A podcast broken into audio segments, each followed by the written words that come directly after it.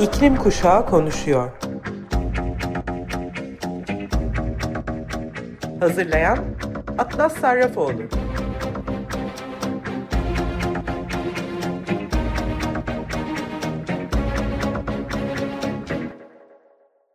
Hepinize merhaba Sayın Açık Radyo dinleyicileri. İklim Kuşağı Konuşuyor programına hepiniz hoş geldiniz. Ben Atlas Sarrafoğlu. 14 yaşındayım ve aynı zamanda iklim aktivistiyim. Bu hafta Yeşil Gazete'de yayınlanan Jamaikalı iklim aktivisti Janelle Tomlinson ile yaptığım röportajımdan bahsetmek istiyorum. Janelle'in Açık Radyo'da dinleyicilerine bir mesajı var. Önce onu dinleyelim. Janelle Tomlinson, Jamaika'dan 29 yaşında bir iklim aktivisti. Doktor adayı ve Girls Care Jamaica'nın kurucularından. Aynı zamanda Yeni Kuşak İklim Kurulu'nun Karayipler danışmanı. Son derece gurur duyduğu bir başarı olan Başbakan Çevre Koruma Gençlik Ödülüne layık görüldü. Janelle'in sorularıma verdiği cevaplar şöyle. İklim krizi Jamaika'da genel olarak insanların hayatlarını nasıl etkiliyor? İklim krizi herkesin yaşamını etkiliyor. Özellikle de yaşamları ve geçim kaynakları için doğrudan çevreye güvenenleri. Balıkçılar ve çiftçiler. Denizlerde ve iklimdeki küçük değişikliklerden etkilendiklerinden denize çıkabilmeleri, ekim yapabilmeleri ve esas olarak ailelerin geçimi tamamen buna bağlıdır. Uzun süreli kurak dönemler giderek artıyor ve su güvenliğinin getirdiği zorluklarla karşılaşabileceğimiz sorunları anlayabiliriz. Sen ve diğer ada sakinleri ada ülkenizi etkileyen iklim krizi hakkında ne düşünüyorsunuz? Bu çok güçlü hissettiğimiz bir şey. E, küçük ada devletleri olarak değişen iklim etkilerine karşı özellikle savunmasız durumdayız. Tamamen suyla çevriliyiz. Büyük ölçekte bir ekonomimiz yok. Faaliyetlerimizin çoğu kıyı boyunca yer alıyor ve ağırlıklı olarak turizm ve tarım gibi sektörlere bağlıyız.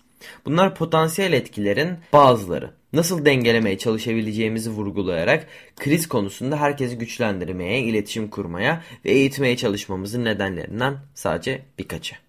Halkınızı iklim değişikliğinin etkilerinden korumanın çözümünün ne olduğunu düşünüyorsun? Yerel toplulukların bireysel ve kolektif geleceklerine katkıda bulunma fırsatının verildiği insan merkezli adaptasyon çabalarının artması, savunmasız grupların katılımı için artan fırsatlar yaratmanın önemi, aşağıdan yukarıya olan gelişimin sağlanmasının yukarıdan aşağıya olan kalkınma kadar eşit derecede önemli olduğunu düşünüyorum. Kadınlarla, çiftçilerle ve gençler çalışıyorsun.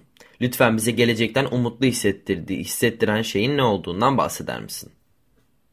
Jamaika ve Karayipler'deki yaşıtlarımla bağlantı kurduğumda gençlerin tutkulu, dengeli, yenilikçi ve inandıkları şeyi savunmaya hazır olduklarını anlıyorum. Farklı topluluklardaki kadın çiftçileri ziyaret ettiğimde ve süre gelen e, zorluklara rağmen değişim karşısında dirençli ve alanlarında birer şampiyon olduklarını duyduğumda bu deneyimler beni motive ediyor.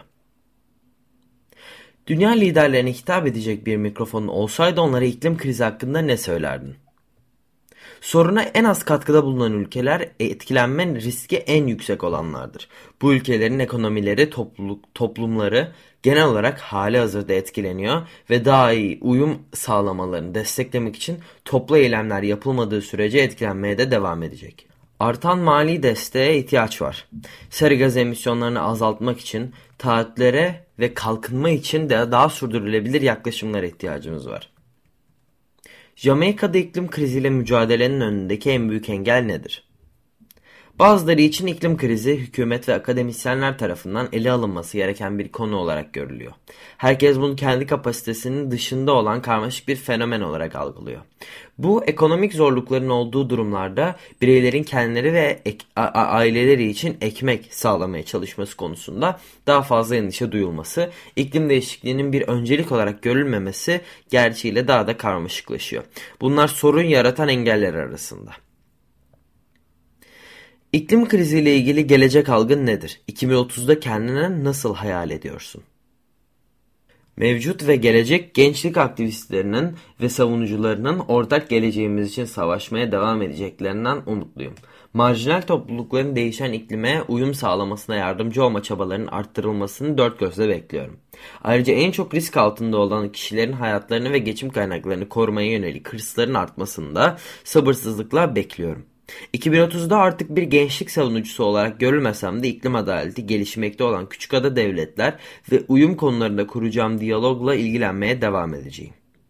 Evet sohbetimiz bu şekildeydi Janel e, ile e, ama geçtiğimiz yıl Kasım ayı başında Glasgow'da yapılan COP26'da açılış konuşmasını yapanlar arasında Jamaika Başbakanı vardı. Başbakan Holness düşük karbonlu girişimler için daha fazla fon sağlanması çağrısında bulunarak kendi yönetiminin mangrove yenilenmesiyle e, yeniden ağaçlandırma çabalarını övmüş ve bunun e, ötesine pek de geçmemişti e, geçememişti. E, Jamaika halkı e, şüpheci bir tavırla başbakanlarının dünya sahnesindeki varlığının çevre için hakiki bir endişe sembolü olmaktan ziyade kısa e, yoldan para kazanma girişimi gibi göründüğünü de düşünüyor. 2016'dan beri iktidarda olan Holness yönetimi boksit endüstrisinin yeniden büyümesine büyümesinden güç alan Jamaika'nın madencilik sektörünün hızlı yükselişe geçmesine liderlik etti. Holness konuşmasında mangrove yenilenmesiyle övündü fakat mangrovların kesilmeye devam etmesi bu çabayı geride bırakıyor. Deniz seviyesine yakın kıyı bölgelerinde bulunan mangrove ormanları fırtına ve kasırgalara karşı bariyer görevi görerek kıyı erozyonlarını önler. 1998 ile 2013 arasında yaklaşık 2000 hektar mangrove ormanı yok edildi. Ağaçlandırma ise parça parça ilerliyor ve kaybedilen ormanların sadece yarısını geri kazanmayı hedefliyor. Nisan'da yönetim sağlıklı ve olgun bir mangrove ormanının yok edilmesini kutladı. Söz konusu orman yeni bir otele e, yeni bir otel için e, yer açmak amacıyla kesilmişti. Bu olay Holness'in ABD Başkanı Joe Biden önderliğindeki bir iklim zirvesine katılmasından yalnızca birkaç e, gün sonra gerçekleşti. Karayipler Politika Araştırma Enstitüsü tarafından 2018'de yapılan bir çalışma Jamaika'nın kapsamlı bir çevre yönetimi çerçevesi olmadığını ortaya koymuştu. Birbirinin üstüne binen sorumluluklara sahip 24 farklı devlet kurumu olduğunu ortaya çıkaran çalışma koordinasyonun önündeki esas engelin hükümetin ve temsilcilerinin doğal çevremizi anlamlı bir şekilde korumak için yeterli ilgi göstermemesi olduğu sonucuna varmıştı. O dönemde çevreden sorumlu e, Bakan Daryl Vaz raporun sonuç ve önerilerini benimsemiş fakat bu önerileri e, uygulamaya koyamamıştı. Çevreden sorumlu merciler o zamandan bu yana el değiştirdi artık reform gündemden düşmüş gibi görünüyor. 2023'te Jamaika'nın başkenti Kingston dünyada tam anlamıyla iklim değişikliğini deneyimleyen ilk şehirlerden biri olacak. O noktadan itibaren en soğuk yılın ortalama sıcaklıklarının 1960 ile 2005 arasındaki en sıcak yıl ortalama sıcaklıklarından daha sıcak olacağını görülüyor. Holness yönetimi kısa vadeli kazançlar peşinde koşarak hazırlamak için kalan vaktini boşa harcıyor. Bu konferanslar Holness için olsa olsa yeşil göz boyama çabası gibi görünüyor. Görünüşe göre Holness kabinesinin üyeleri eleştirilere cevaben sadece başbakanın seleflerinden daha iyi iş çıkarabileceğini söylüyor. Fakat bu felaketi önlemek için yeterli değil. Esnasında değişmeye isteksiz oldukları süreçte hiçbir fon buna çare olmayacak. Yani aslında karar vericilerin lagalugalarından iyi bir örnekti Jamaika. COP26'da bizler için. O zaman bir de Jamaikalı grup The Heptones'dan Book of Rules dinleyelim. Sonra iklim haberleriyle birlikte devam ediyor olacağız. 4 Nisan'da IPCC 6. değerlendirme raporlarının bir sonraki bölümü olan iklim konusundaki kritik 10 yıl için eylem planı tamamlayacak ve yayınlayacak. Rapor iklim değişikliği etkilerini azaltım yollarına ilişkin en son bilimsel anlayışı özetleyecek. Greenpeace Nordic kıdemli politika danışmanı Kayisa Kosonen raporla ilgili şunları söylemiş. Bu ülkeler, işletmeler ve yatırımcıların fosil yakıtlardan daha hızlı bir geçiş ve gerçekten sürdürülebilir, daha dayanıklı gıda sistemlerine geçiş için planlarını yeniden ayarladıkları çok önemli bir zamanda yayınlanan çok önemli bir rapordur. Şimdi IPCC'nin yol ayrımında insanlık için somut eyleme geçirebilir araçlar sağlaması her zamankinden daha da elzem. Raporun değerlendirmesi beklenen bazı maddeleri Greenpeace tarafından şöyle sıralanmış.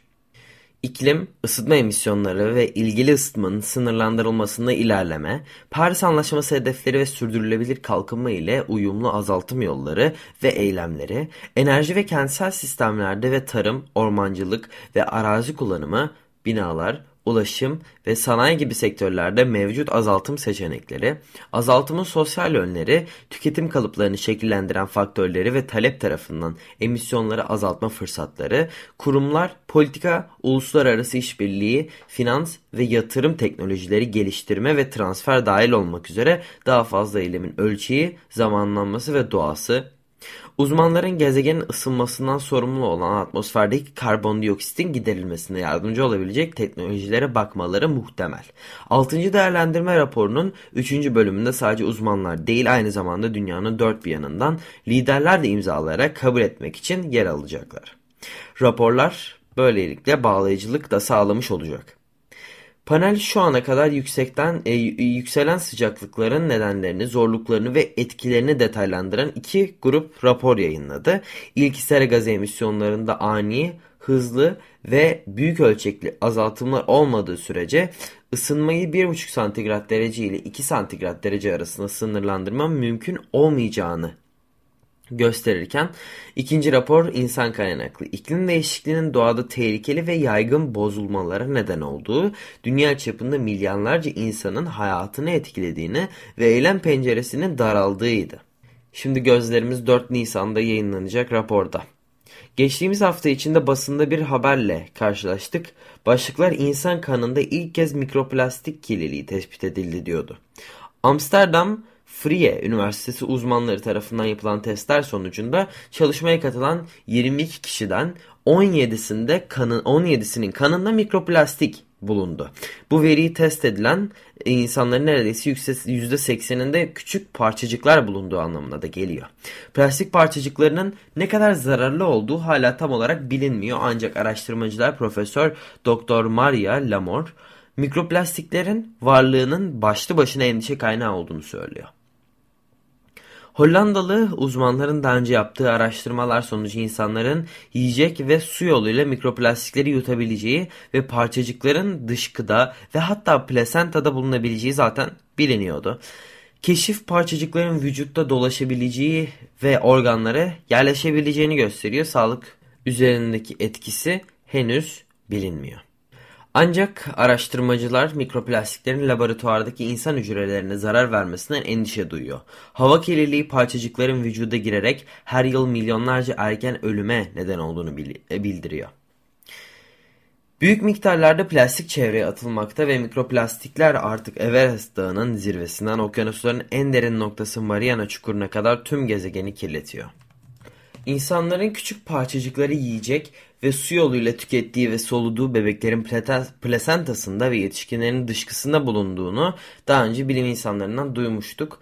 Ee, örneklerin yarısında yaygın olarak içecek şişelerinde kullanılan PET plastik, üçüncüsü ise gıda ve diğer ürünleri paketlemek için kullanılan polistiren içeriyordu. Kan örneklerinin dörtte birinde plastik taşıma torbalarının yapıldığı polietilen içeriyordu.